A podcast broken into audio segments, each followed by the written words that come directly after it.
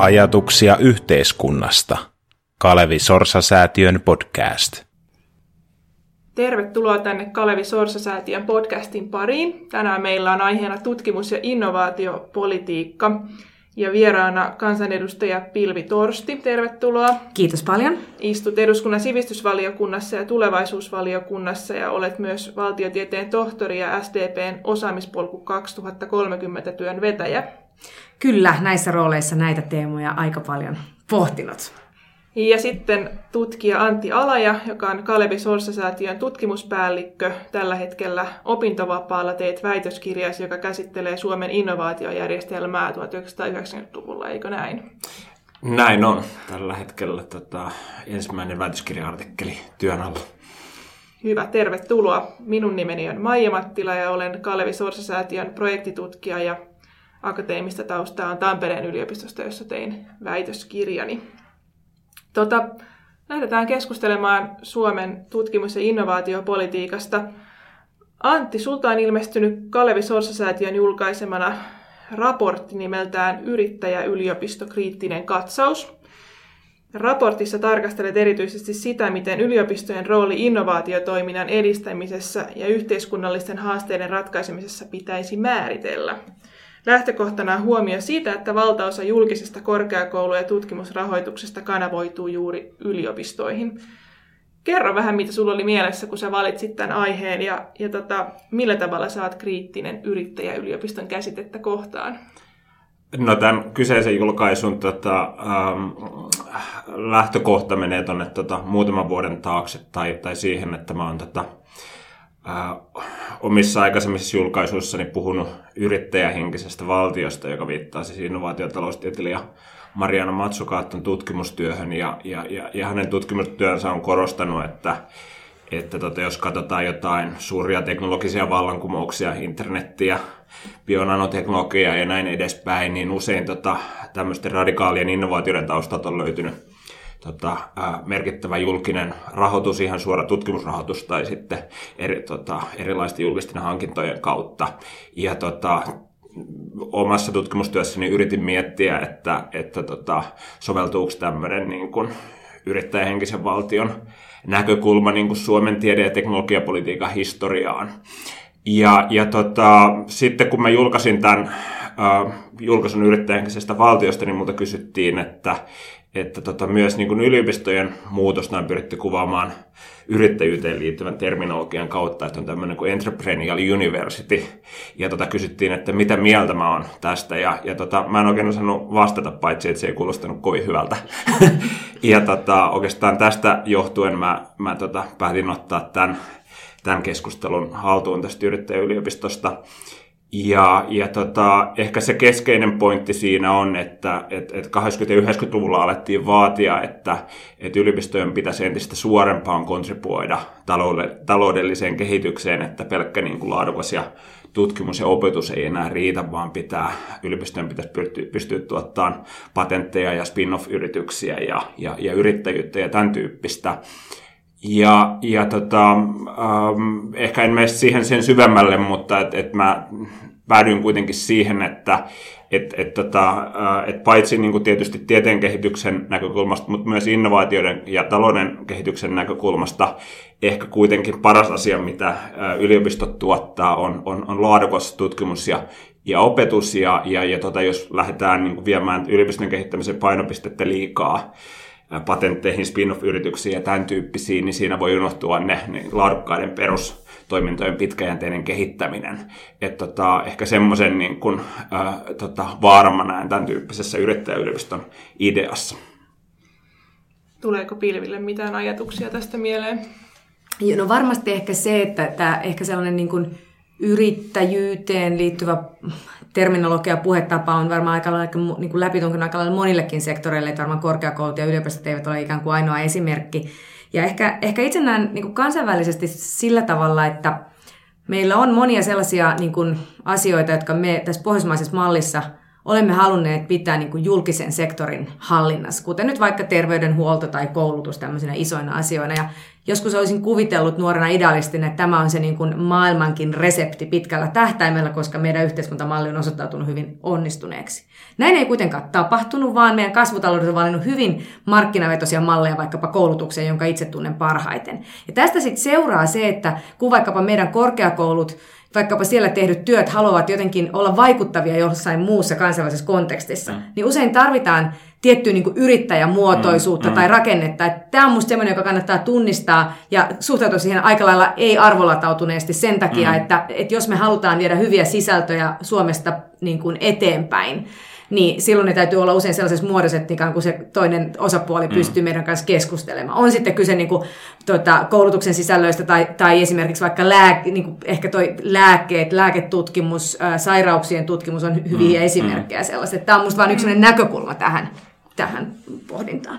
Jos saan vastata, niin en mä tiedä, onko mä juurikaan eri mieltä Pilvin kanssa, mutta ehkä mun niin kun johtopäätös oli se, että kun esimerkiksi EUlla ja OECDllä on tavallaan tämmöinen arviointityökalu, että miten yliopistot muuttuisi yrittäjäyliopistoiksi ja siinä on erityyppisiä kriteerejä, mitkä yliopistojen pitäisi täyttää, niin ehkä mä suhtaudun vaan kriittisesti sen tyyppiseen lähestymistapaan, jossa otetaan niin kuin yliopistojen niin kuin kehittämisen keskeiseksi punaiseksi langaksi tämmöinen käsite, mutta tietysti niin kuin, jos puhutaan yrittäjyydestä ja myöhemmin tänään puhutaan ekosysteemeistä ja muista, niin ei tarvitse ottaa tätä yrittäjäyliopiston käsitettä. Se mun mielestä uhkaa vaan viedä keskustelua sivuraiteelle. Se, että totta kai niin kuin akateeminen yrittäjyys ja tämän tyyppiset kuuluu nykyisin yliopistojen rooteli, niin on eri asia. En tiedä, saanko mun pointtia.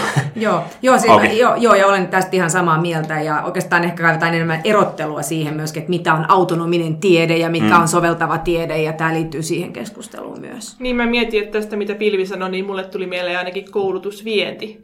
Eli jos mä ymmärsin oikein, mitä sä sanoit, niin tarkoitit sitä, että jos halutaan viedä, niin se pitää ikään kuin paketoida jollakin tavalla markkinoitavaksi paketiksi. Joo, ja toki niin kuin viedä, mutta myöskin jos halutaan vaikuttaa. Että jos ajatellaan, että me ajatellaan, että meidän vaikka niin kuin käsitys perusopetusikäisestä lapsesta ja lapsuudesta on tietynlainen, joka Suomessa perustuu tieteeseen ja on niin kuin kansainvälisesti ottanut varsin edistyksellinen ja jopa radikaali. Niin jos me halutaan siihen liittyviä tapoja opettaa, tuottaa koulutusta, varhaiskasvatusta, ikään kuin sitä sisältöä saada maailman lasten ja opettajien ulottuville, niin se pitää olla sellaisessa muodossa, jolla se ei voi olla niin kuin ikään kuin julkista yhteistyötä, koska se toisissa maissa nämä toimijat ei olekaan julkisia yhteisöjä, vaan ne on useimmiten markkinaehtoisia. Ja sen takia tavallaan siitä seuraa se, että joo, toki pitää niinku tavallaan paketoida ja tuotteistaa, mutta myöskin ymmärtää, että jos me halutaan niinku siihen sisältöön, että me ajatellaan, että maailman lapset olisivat onnellisempia, jos he olisivat päässeet tällaisen niinku ajattelun piiriin, niin meidän pitää niinku tehdä sitä sitten siinä maailmassa, mihin valtaosa maailmasta ehkä vähän valitettavasti on valinnut mennä. Niin.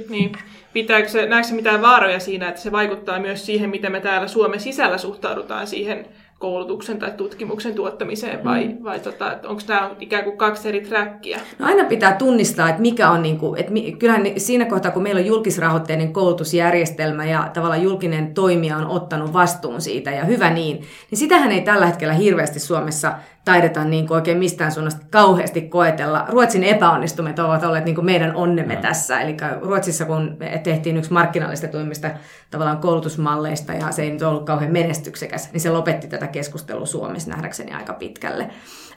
Mutta pitää olla niin kuin tarkkana näistä niin kuin eri tehtävien erilaisuuksista. Me varmaan tullaan tässä vielä keskustelemaan siihen, että milloin tehdään niin kuin milloin ollaan niin kuin vapaan autonomisen tieteen kentässä, jota arvioidaan referearvioidulla artikkeleilla, ja milloin sitten taas ollaan soveltavassa tutkimuksessa, jossa vaikkapa sen referearvioidun tutkimuksen tuloksia otetaan käyttöön. Mun ehkä yksi lempiesimerkki on niin kuin tämmöinen esimerkiksi syöpätutkimus, joka on tietysti sellainen, jos koko ajan tuotetaan niin kuin todella korkeatasoisia tuloksia Suomessa, mutta miten me saadaan nämä hyödyttämään ihmisiä, niin kotimaisesti kuin sitten ehkä kansainvälisesti, niin se on niin kuin, nämä on niitä isoja kysymyksiä, mitkä tulee sitten tähän kaupallistamisen rajapintaan.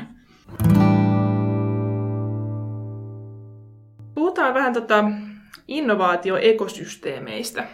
Eli teknologian tutkimuskeskus VTT:n Erja Turunen puhui hiljattain SDP:n osaamispolku 2030 -seminaarissa ekosysteemeistä, eli tutkimusverkostoista.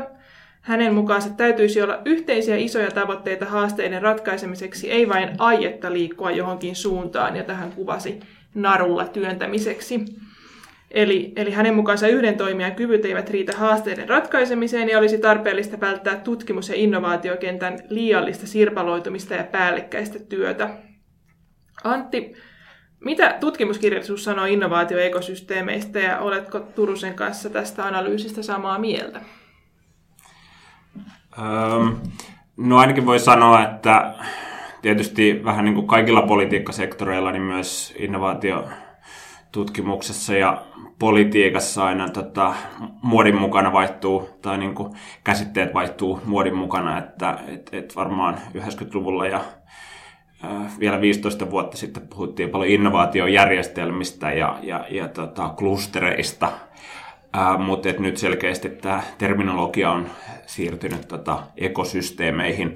Ja mun ymmärrys on se, että tämä muutos kuvaa sitä, että ehkä ei enää ajatella, että ensinnäkään klusterit toimisi puhtaan kansalliselta pohjalta, että meillä olisi enää pelkästään kansallisia klustereita, ja sitten toisaalta, että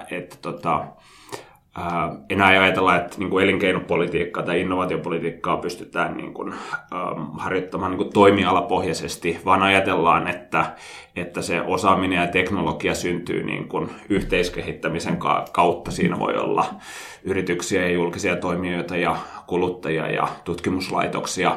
Että tavallaan varmaan tämä ekosysteemistä puhuminen heijastaa sitä, että ajatellaan, että innovaatio syntyy yhteiskehittämisen kautta. Ja mitä nyt lukenut vaikka työ- ja elinkeinoministeriön ja muiden VTT:n ja muita julkaisuja, niin varmaan tätä hommaa hahmotetaan tämän ekosysteemin pohjalta nykyisin. Tähän olette, Pilvi, yhdessä kansanedustaja Ville Skinnarin kanssa ehdottaneet tällaisten kansallisten yritysvetoisten innovaatiokeskusten perustamista. Kerro vähän näistä keskuksista, että millaisia ne olisi ja miksi niitä tarvitaan.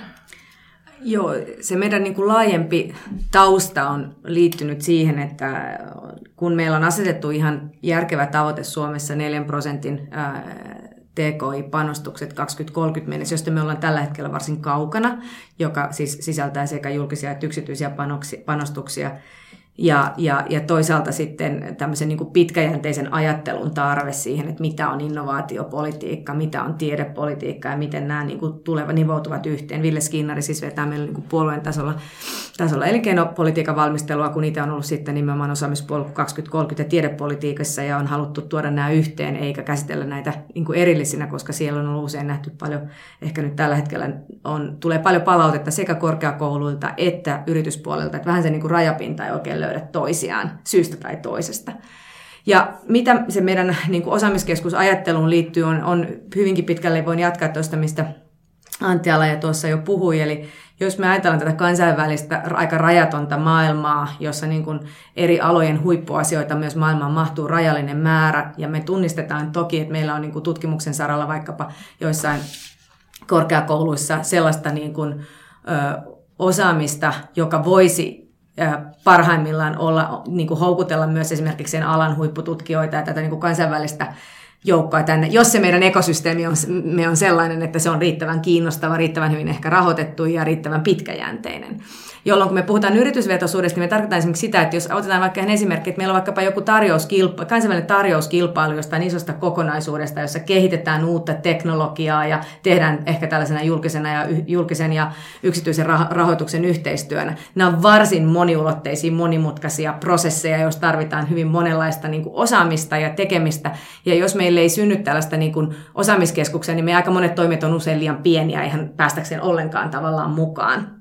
Ja uskotaan, että meidän täytyy löytää vähän ehkä uusia malleja tähän julkisen ja yksityisen kumppanuuksiin, kun totesin tuossa, niin tällä hetkellä ne ei näytä ihan hirveän hyvin toimivan. Ja ei siis puhuta uusien rakenteiden tai virastojen perustamisesta ja tietojärjestelmien, niitä pitää loppuun saakka välttää, niissä menee kaikki, vaan nimenomaan meidän ikään kuin olemassa olevan arviointi sillä tavalla, että miten me ehkä voidaan koota vähän vielä paremmin ja tehokkaammin ja luoda niiden kautta myös sit sellaisia vaikka niin kuin rahoitusmalleja ja toimintatapoja, jotka edistävät sitä, että meillä syntyy ikään kuin isompaa ehkä ajattelua ja rohkeutta myös lähteä sellaisiin hankkeisiin mukaan, mihin tällä hetkellä ei välttämättä lähdetä. Minkä kautta sitä rahoitusta voisi siis ohjata? Tarkoitatko Tekesiä esimerkiksi tai vastaavia? Tai nykyistä Business Finlandia. Niin joo, että nyt kun näitä nimenomaan on just koottu yhteen, niin kyllähän se on nyt semmoinen yksi instrumentti, joka meillä on. Ja tietysti meillä on sitten myöskin korkeakoulut ja sitten Suomen Akatemian kautta tulevat rahoitukset. Että musta on aina viisasta niin kuin ymmärtää, mitä kaikkia kanavia meillä on olemassa, mutta ennen kaikkea olla se niin kuin pitkän aikavälin tavoite, joka on siis se, että Suomi 2030 tultaessa olisi taas tämmöinen niin kuin sivistys-, koulutus-, tieto-, tutkimusintensiivinen yhteiskunta, joka silloin yleensä niin kuin jotenkin hienolla logiikalla tuottaa myös niin kuin uusia innovatiivisia tapoja ratkoa maailman ongelmia ja tämmöisen niin kuin kestävän ehkä kehityksen elämäntavan luomiseksi luoda niin kuin aivan uusia tapoja toimia. Siitähän tässä niin kuin isossa kuvassa täytyisi olla kysymys. Me tavoitellaan kestävän kehityksen yhteiskuntia globaalisti, jos me ajatellaan tämä planeetta säilyttää, ja me tavoitellaan tasa-arvoista menestyvää suomalaista yhteiskuntaa. Ja näiden yhdistämisestä minusta niin kuin hyvässä koulutus- ja TKI-politiikassa oikein isosti ehkä olisi kysymys. Ja se on ollut se Suomen vahvuus, siis tasa-arvoinen koulutuspolku, joka sitten tuottaa sen, että meillä on paljon osaajia ja kilpailukykyinen nykyterminologialla ekosysteemi esimerkiksi niin kuin tämmöisen niin kuin tutkimuksen näkökulmasta.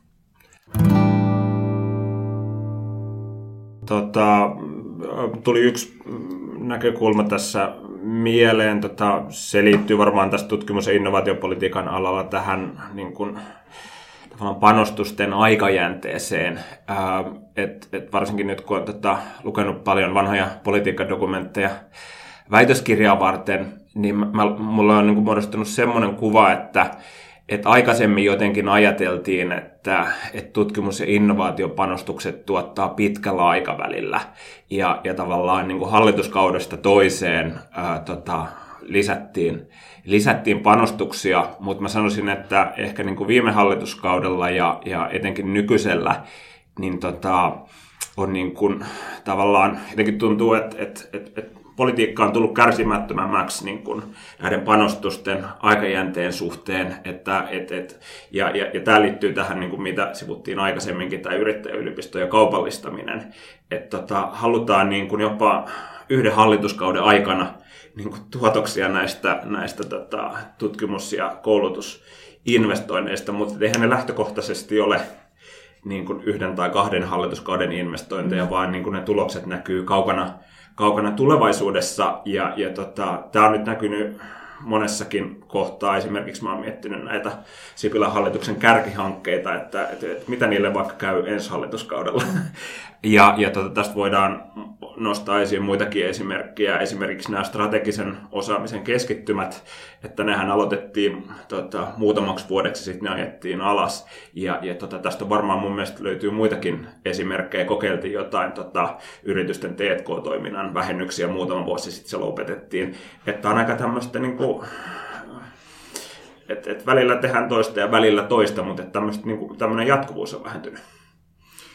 Joo, ehkä vielä näkökulma, josta toinen kohti historiaa ja toinen kohti tulevaisuutta.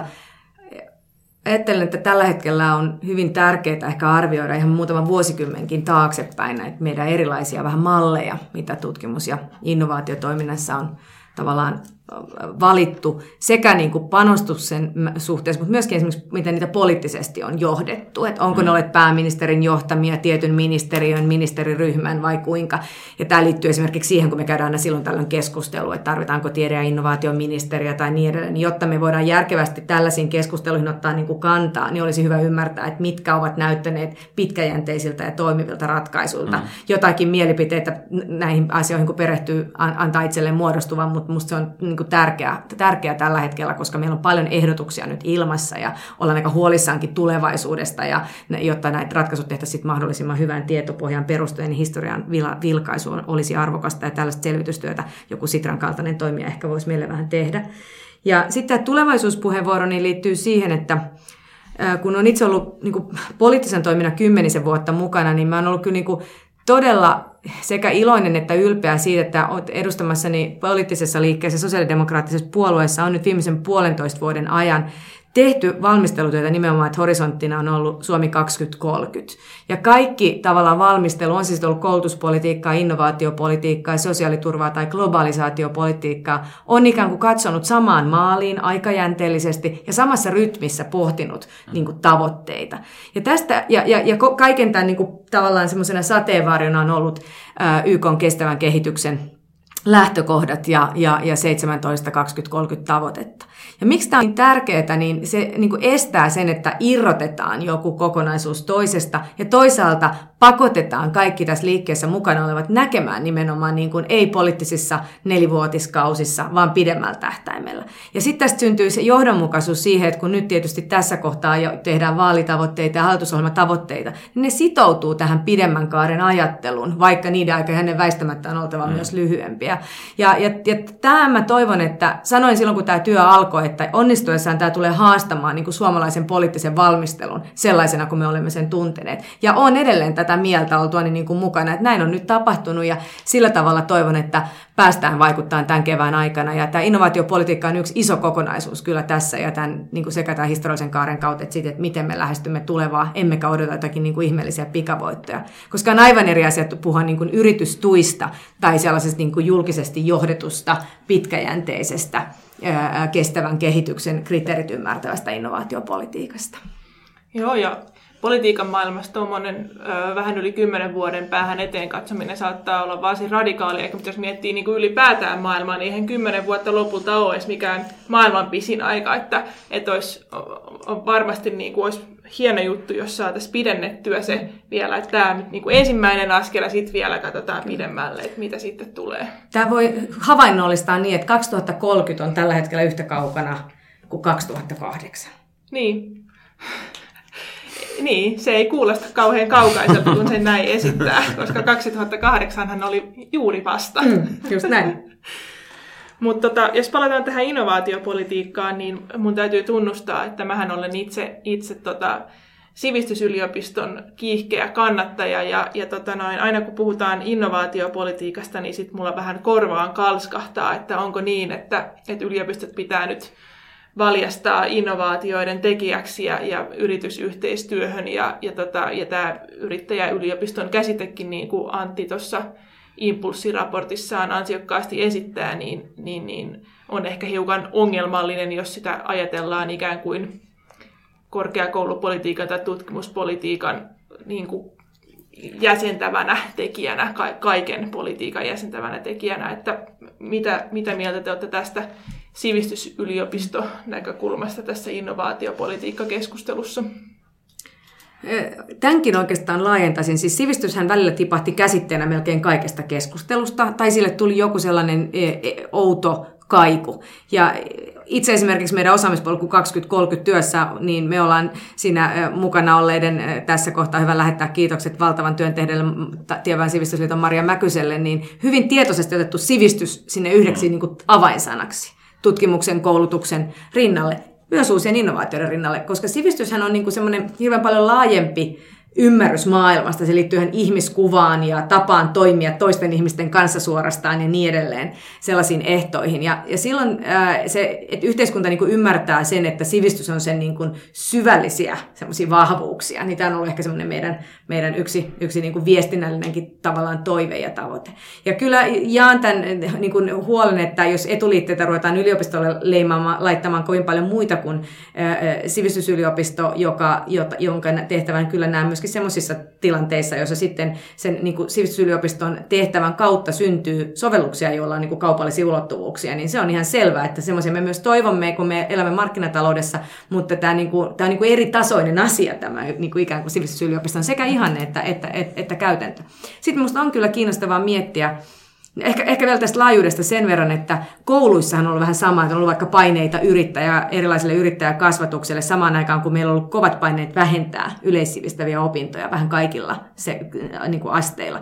Ajassa, jolloin me elämme niin monimutkaisessa, erittäin vaikeiden kysymysten maailmassa, jossa on vaikea kuvitella, että ilman laajaa yleissivistystä niin löydetään niin kuin sellaisia ratkaisuja, jotka eivät olisi väkivaltaisia tai muuten erittäin niin kuin hankalia, koska näitä yhdessä pitää etsiä. Että tämä on, en halua puhua yrittäjyyskasvatusta vastaan, vaan yleissivistyksen puolesta. Että se on ehkä semmoinen olennainen havainto, että minusta nämä eivät asetu vastakkain, vaan ne pitää tunnistaa hyvin erillisinä, erilaisina ja eri tasoisinakin asioina. Ehkä viimeisenä Tuomas Valkranin kanssa hiljattain keskusteltiin, me toimii Helsingin yliopistossa, filosofian puolelle, että välillä on ehkä ihan hyvä yrittää miettiä, että voisiko sitä erotella sitten tällaista niin kuin autonomista tiedettä ja niin kuin tietyllä lailla tällaista niin kuin soveltavampaa ihan yliopiston sisälläkin tai rahoitusmalleissa. Mä en usko, että se on kovin realistista, mutta ajatus varmaan on hyvä aina miettiä silloin tällöin läpi, vaikkapa on se sitten niin kuin laitosjohtaja tai tutkimuksen tekijä, että mitkä tässä tällä hetkellä ovat niitä ehtoja, jotka vaikuttavat tähän tekemiseen. Sivistysyliopistosta voisi jatkaa sen verran, että tätäkin raporttia kirjoittaessa törmäsin Antti Hautamäen ja Pirjo Stoolen toimittamaan kirjaan uushumboldtilainen yliopisto.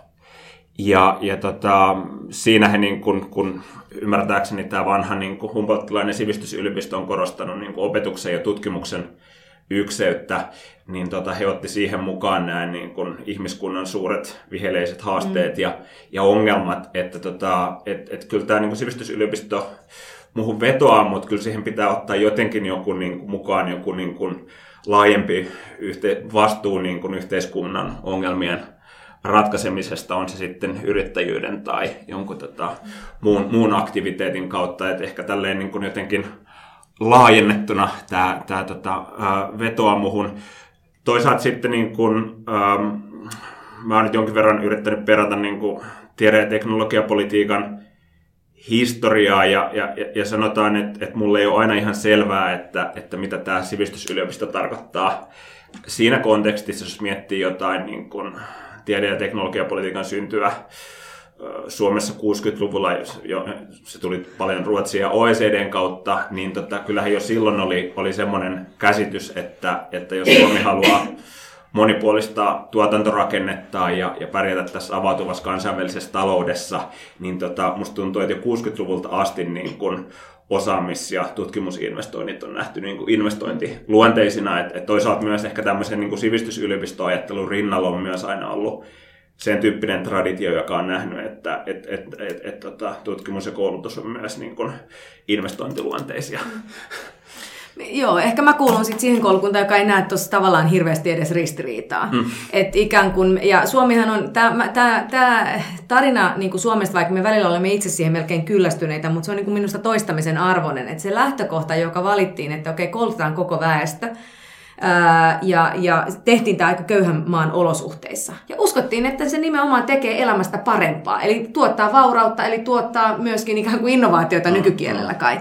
Ja se on tuottanut niin kuin sekä tasa-arvoa että talouskasvua siinä määrin, että suomalainen yhteiskunta on aikamoinen historiallinen poikkeus siinä nopeudessa, jolla se muuttui tämmöisestä agraisesta, maatalousvaltaisesta, köyhästä maasta yhdeksi maailman johtavia talouksia, olikin millä tahansa mittarilla mitattuna, ja niin, että se on ollut hyvin tasa-arvoinen tässä hyvinvoinnin jakautumisessa vielä.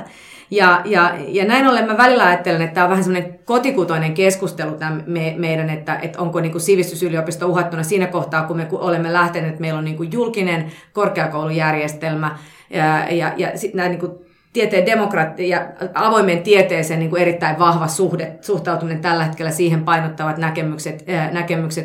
Ja nimenomaan tämä tavallaan kolmas tehtävä tunnistettuna itse asiassa meidän niin kuin lainsäädännössäkin ollut jo pitkään, että tehtäviä ei ole vain tutkimus ja opetus, vaan myöskin yhteiskunnallinen vaikuttavuus, joka on, ymmärretään hyvin laajasti.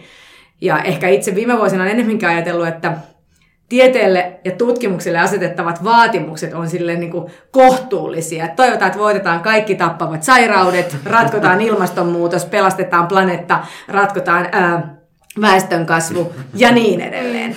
Jolloin tavallaan se on innovaatioista kiinni, että näin tapahtuu, eikö totta? Ja sitten jos me onnistutaan luomaan sinne erilaisia mekanismeja, joilla me saadaan erilaiset toimijat mukaan, ehkä vielä huomaten sellainen megatrendi nimeltä vastuullisuus, joka tällä hetkellä kohisten nousee, ja johon alkaa olla varmaan vähän tutkimusnäyttöäkin, että se ei ole enää tämmöinen ikään kuin viherpesutyyppinen trendi, vaan paljon syvällisempi, koska nämä maailman niin kuin ongelmatietoisuus on sillä tavalla jaettua. Ja ne aletaan nähdä myös mahdollisuuksina, mikä on musta hirveän tärkeää. Ihmiset ei ole koskaan jaksaneet ponnistella negatiivisen semmoisen niin kuin tulevaisuuden eteen. Mutta jos se tulevaisuus on niin kuin kestävän kehityksen yhteiskunta, jossa itse asiassa niin kuin kaikki voivat hyvin, ja tämä ei ole niin kuin jotenkin jollain tavalla tuottanut enemmän uhreja kuin ikään kuin hyvää elämää, niin silloin me jaksetaankin ponnistella. Tutkimushan on huikeaa ponnistelua jatkuvasti.